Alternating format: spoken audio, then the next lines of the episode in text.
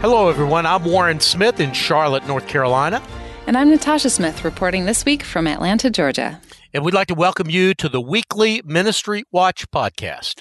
Every week, Warren and I will be bringing you news about Christian ministries, as well as the latest in charity and philanthropy, all designed to help us become better stewards of the resource God has given us. On today's program, we'll discuss the closing of Portland's Concordia College and what that closing is telling us about Christian higher education in this country. Also on today's program, Franklin Graham and his decision to hold evangelistic crusades in England, even though every venue has canceled on him. All that and a whole lot more on today's edition of the Ministry Watch podcast. But first, Warren, a bit of housekeeping. We've had a number of people emailing us asking if we're related. well, it's a fair question since we share a last name, but uh, there are a lot of Smiths in the world. And so far as I know, Natasha, we are not related, though if we both did some genealogy, we could discover that we're like 10th cousins or something like that. That's right. Well, speaking of relations, we're going to start with a story related to a whole string of reports you've been doing over the last few months. It's the latest on the strange saga of James MacDonald and Harvest Bible Chapel. Warren, what's going on there? Well, barely a year after being fired from Harvest Bible Chapel for conduct that was called harmful to the best interests of the church, disgraced former pastor James MacDonald has already launched a new online ministry and home church network. Uh, the news was first reported by the Roys Report, and according to Julie Roys, last November, the elders at Harvest Bible Chapel formally disqualified MacDonald from public ministry, saying that his behavior did not meet the standards for leadership outlined in Scripture. The church also released results of a financial review, which found that under James MacDonald, the church had suffered massive corporate governance failures. The review also found that MacDonald had used secret accounts to funnel millions in church funds to himself for personal use. Well, that doesn't sound like good news. Well, it's not, and it's you know one more example, unfortunately, of uh, a sort of a lack of accountability and in the evangelical church today, and the lack of a clear process for restoration. I mean, when somebody goes through something like what James MacDonald has gone through, that doesn't necessarily mean they're disqualified forever from ministry, but they need to put themselves under the authority of someone that can restore them slowly back to ministry. For James MacDonald just to pop up a year later and say, I'm back, uh, is a real big problem, not only for donors to his ministry, but also for the evangelical church generally, which is already suffering a credibility crisis. Uh, you can be sure, in other words, uh, Natasha, that we're going to be keeping an eye on this story. Mm. Well, up next, one of the stories that we mentioned at the top of the show, and that's of Franklin Graham's trip to the United Kingdom. Ministry Watch has been reporting that venues have been canceling on him. So, what's the latest? Well, the latest is that Franklin Graham is going to the UK anyway. Franklin Graham said that he'll do his summer tour of the United Kingdom, even though all eight venues have canceled his appearance. The venues are citing Graham's biblical pro family views, which are being misrepresented as anti LGBTQ views, as the reason for the cancellation. Uh, I talked to someone at the Graham organization, and he said that they're working with churches to find other venues right now. And um, Graham himself dismissed the opposition, saying that it's coming from a small but vocal minority. And I understand that he's also said that this kind of resistance is not new. Yeah, he did. And not only that, he cited his own father, Billy Graham, uh, who experienced opposition in the UK during his first tour there in 1954, more than a half century ago. Uh, when my father first came to Harringay, there was a petition circulated by many churches demanding that he not be allowed in the country, Franklin Graham said. So throughout history, the gospel has consistently faced opposition. That's right. And speaking of opposition, some Christian ministries operating in Central America are facing a big drop in funding, and their opposition is coming from an unexpected source. Yeah, that unexpected source, in fact, is the United States, uh, our own um, uh, federal government. Uh, Christian ministries in Honduras, Guatemala, and El Salvador will lose funding because of a Trump administration decision to drastically cut foreign aid to those three Central American countries.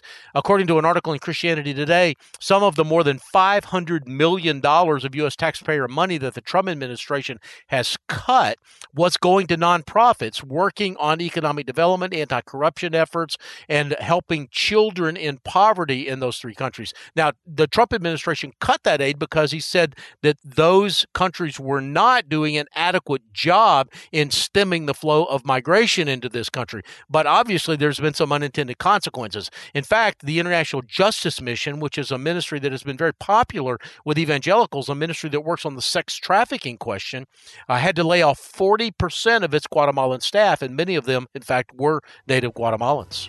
Warren, we have to take a break, but when we return, news of a major Christian college shutting its doors. And just to prove that there's still some good news out there, a story of a ministry that helps women and girls leave the so called adult entertainment industry. I'm Natasha Smith in Atlanta.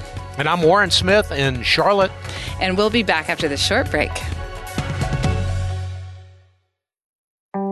Hello, everyone. I'm Brittany with Save the Storks. Save the Storks is a pro life ministry passionate about inspiring the world to reimagine the pro life movement by serving and valuing every life. Save the Storks partners with pregnancy centers all across the U.S. to own and operate a stork bus to offer free ultrasounds and pregnancy tests to women in unplanned pregnancies. Stork buses park near college campuses, abortion clinics, shopping centers, and serve rural communities that lack medical care. Save the Storks is pleased to be the sponsor of the Ministry Watch podcast. For more information about our life saving organization and how we partner with pregnancy resource centers around the country, go to SaveTheStorks.com. That's SaveTheStorks.com.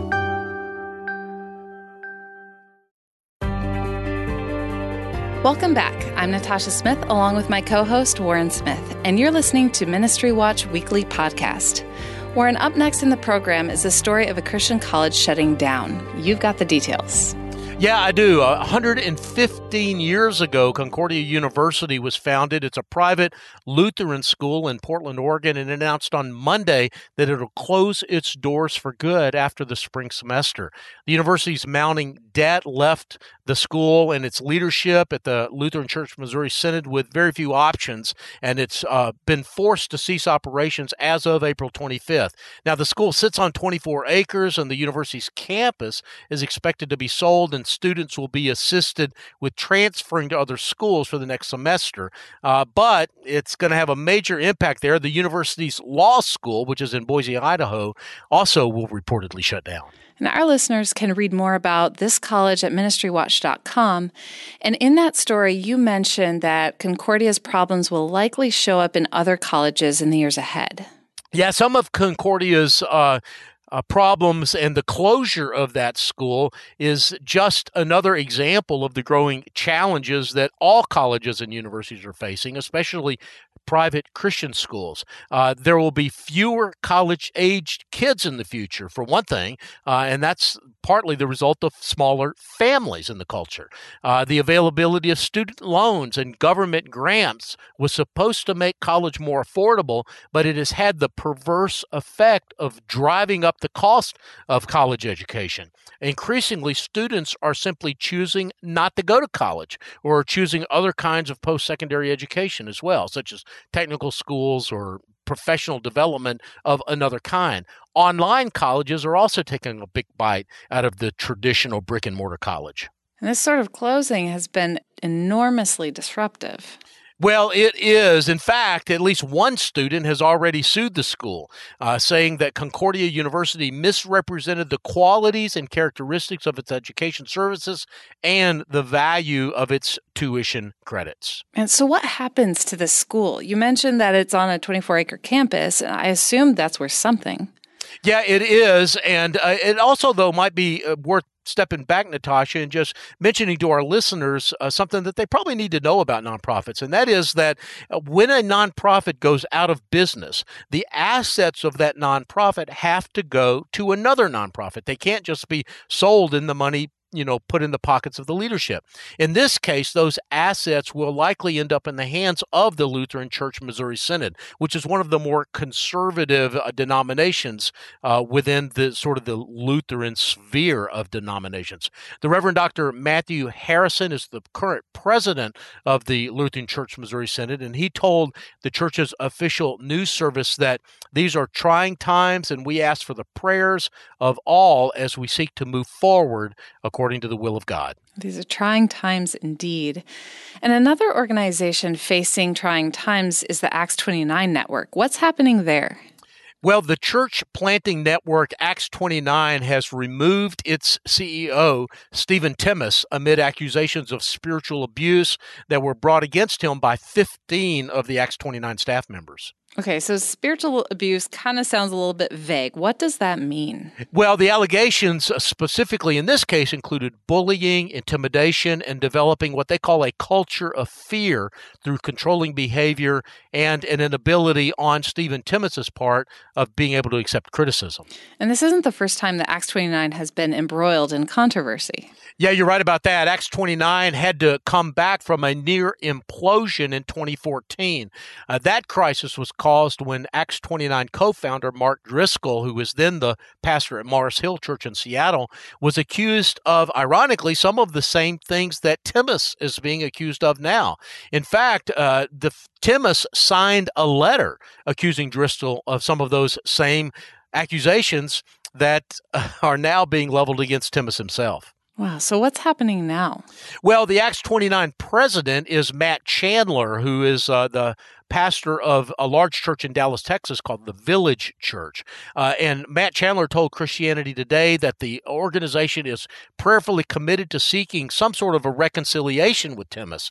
It's not clear what that means, and that is causing some concern around people who are uh, you know, have some issues with Timmis's leadership style. Uh, they don't know whether that means that Matt Chandler would be open to bringing Timmis back. Uh, and that could be because one of the tough things about this situation is that Timmis does, in fact, deserve a lot of the credit for riding the ship after the Mark Driscoll debacle. Uh, under his leadership, Acts 29 expanded from around 300 U.S. churches to more than 800 churches worldwide. So, this is forcing a lot of people to ask hard questions about what the difference is between strong leadership and abusive leadership. That's a tough question indeed. You're listening to Ministry Watch podcast. I'm Natasha Smith, along with our co host and Ministry Watch President Warren Smith. We'll have more for you after this short break.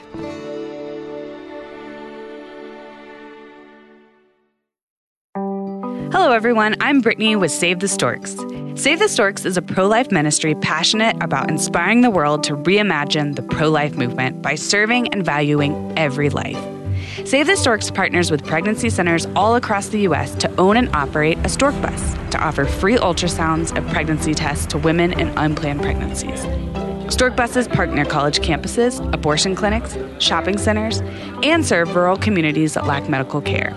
Save the Storks is pleased to be the sponsor of the Ministry Watch podcast. For more information about our life saving organization and how we partner with pregnancy resource centers around the country, go to SaveTheStorks.com. That's SaveTheStorks.com.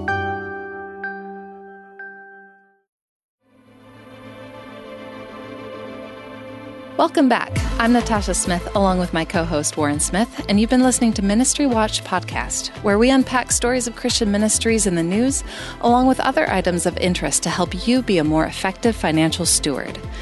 Warren, one of the things you do at Ministry Watch is to share developments that might affect the laws as it relates to charity and philanthropy. There's a bill in the California legislature that could affect donor advised funds. Before you talk about that, can you explain what a donor advised fund is? Well, I'll do my best, Natasha. A donor advised fund allows an individual, family, or a corporation to make a tax deductible contribution into that fund, which is usually administered by a foundation or some other third party. And once the money is in that fund, the donor can then recommend distributions from that fund to qualified charitable organizations. So, why would people do that? Why not just give the money directly to the charity rather than into a donor advised fund? Well, it's a good question, eh, but there are actually a lot of reasons why uh, an individual, a donor, might choose a donor advised fund. A donor advised fund can be especially helpful for people who sell a business or maybe a piece of property or in some other way come into a lot of money suddenly. The donor advised fund allows that person to do research and engage in prayer or whatever it is that they need to do to make a wise decision with his or her gifts without the clock ticking on that December 31 deadline that they've got to give away the money or lose the tax deduction. Oh, that makes sense. So, why is California wanting to change the rules? Well, opponents of donor advised funds say that wealthy people put their money in those funds in order to get the tax deduction, but they never end up actually giving the money away to ministries or nonprofits. And there is some truth to that. Some of the statistics I've seen suggest that about 75% of the money deposited in donor advised funds is in fact given away in the first five years, but that still leaves billions of dollars that are not given away. At Ministry Watch, we don't think that that's a good idea. So you're still in opposition of the California bill?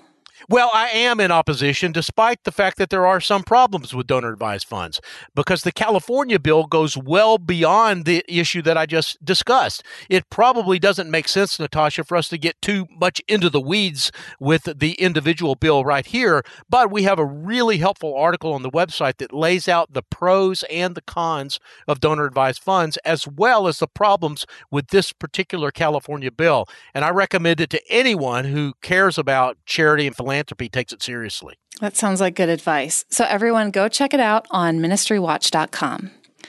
Now, Warren, another helpful article on the website this week relates to non disclosure agreements. You say that churches are using these instruments more and more. Yeah, they are. Non disclosure agreements or NDAs have been used in in the business world for many years, but they've been showing up increasingly in the ministry world. I first ran into them when I was reporting about Mark Driscoll and Mars Hill Church, the situation that we talked about earlier in the program. That was probably seven or eight years ago when I was still at World Magazine.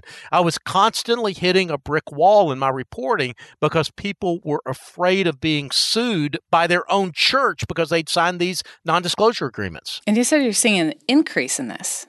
Yeah, we are. And in most cases, they're being used to hide bad behavior. This happened at Mars Hill Church, as I mentioned, but it also happened at Harvest Bible Chapel, which is the situation with James MacDonald that we talked about earlier in the program, as well as with Willow Creek Community Church, a situation that we talked about last week on the program. Why are you in opposition of NDAs? Well, for a number of reasons. For one thing, they are virtually unenforceable, and that means that their real purpose is to intimidate people into silence. Secondly, in churches and in ministries, they can foster working environments and cultures that prioritize privacy over transparency, concealment over accountability. And of course, Ministry Watch stands for just the opposite. We stand for transparency and accountability. Mm, so, what would your advice be to well, if you're an employee, don't sign a non disclosure agreement. If the organization asks you to sign the NDA when you're hired, you should view that as a red flag. If you're on the other side of the table and you're a ministry leader, a deacon, an elder, and you're trying to decide whether a non disclosure agreement is something that you should use as an employer, we'd like to recommend that you try to find some other remedy. Uh, whatever the problem is that you think an NDA will solve, it probably won't solve that problem. If you got people in your ministry that you can't trust, making them sign a document that is virtually unenforceable won't solve that trust problem. In fact, it'll probably only exacerbate it. And it certainly won't build the trust that you need within any Christian ministry. Now, we've only scratched the surface on non disclosure agreements, Warren, but once again, I assume that you would want to direct people to Ministry Watch website.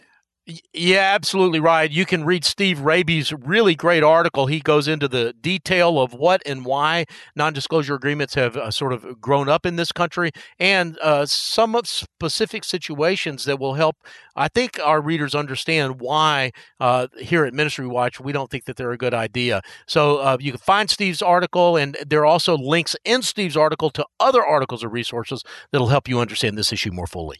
Great. I'd like to end today, Warren, on a positive note by reminding our listeners that most Tuesdays you publish an uplifting story of a Christian ministry doing great work in the world. And this week, the ministry is called Scarlet Hope. Yeah, Scarlet Hope is led by a remarkable woman named Rachel Starr, and her ministry uh, is to women in the adult entertainment industry and prostitutes out on the street. And when you say on the street, you really mean it. Yeah, I really do mean it. She shows up in places like strip clubs and massage parlors to help women find hope in Jesus Christ and the resources to escape from that life into a new life. And how do they do that? Well, for more than a decade, Star and her team at Scarlet Hope have been building relationships. They've been providing meals. Uh, they even provide job opportunities for women who want to get out of the sex trade. They're based in Louisville, Kentucky, and uh, but the ministry has recently expanded to places like Las Vegas and Reno, Nevada, where they have legalized prostitution. Other cities like Cincinnati, Ohio, and Nashville, Tennessee. That is a great story. How did you find it? Well, once again, Natasha, we found out about this story because of our friends at World Magazine. Scarlet Hope was World's Hope Award for Effective Compassion Southeast Regional winner last year. World's Hope Awards are a great way to find out about ministries that might otherwise fly below the mega ministries and mega church radar out there, uh, but are providing what World calls challenging personal and spiritual help all without government assistance. And to find out more about Scarlet Hope and the ministry's newly opened Scarlet Bakery, which provides employment and job skills, go to ministrywatch.com. Warren, we're at the end of our time today, but before we go, I want you to talk about a couple of the new features on Ministry Watch's website. Well, I'd be glad to. Uh, regular readers might know that each week I write a weekly review every Friday, uh, which is a digest of the news of the week that we think is worth mentioning, but which maybe doesn't rise to the level of being a full blown story. We publish that column every Friday, and last week we added two new features to that column. First, we include a list of all the ministries that have been updated in our own database. One of the unsung heroes of Ministry Watch is Kathy Goddard.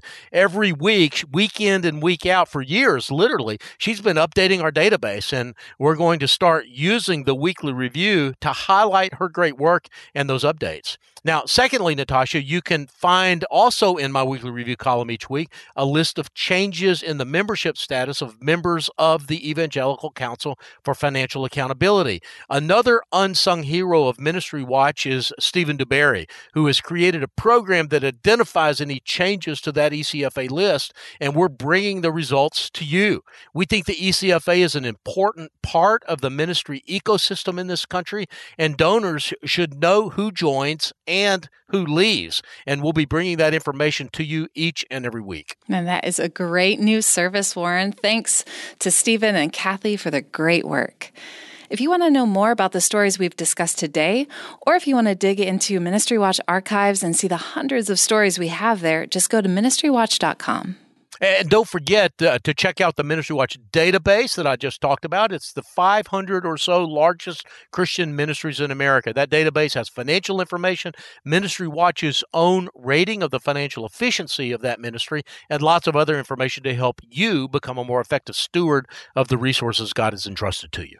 That brings us to the close of today's program. Our producer is Rich Rosel and Steve Gandy. The writers of today's program include Sean Hendricks, Ann Steich, and Steve Rabey. I'm Natasha Smith, This Week in Atlanta. And I'm Warren Smith, in the home of Ministry Watch in Charlotte, North Carolina. And you've been listening to Ministry Watch Podcast. Until next week, may God bless you.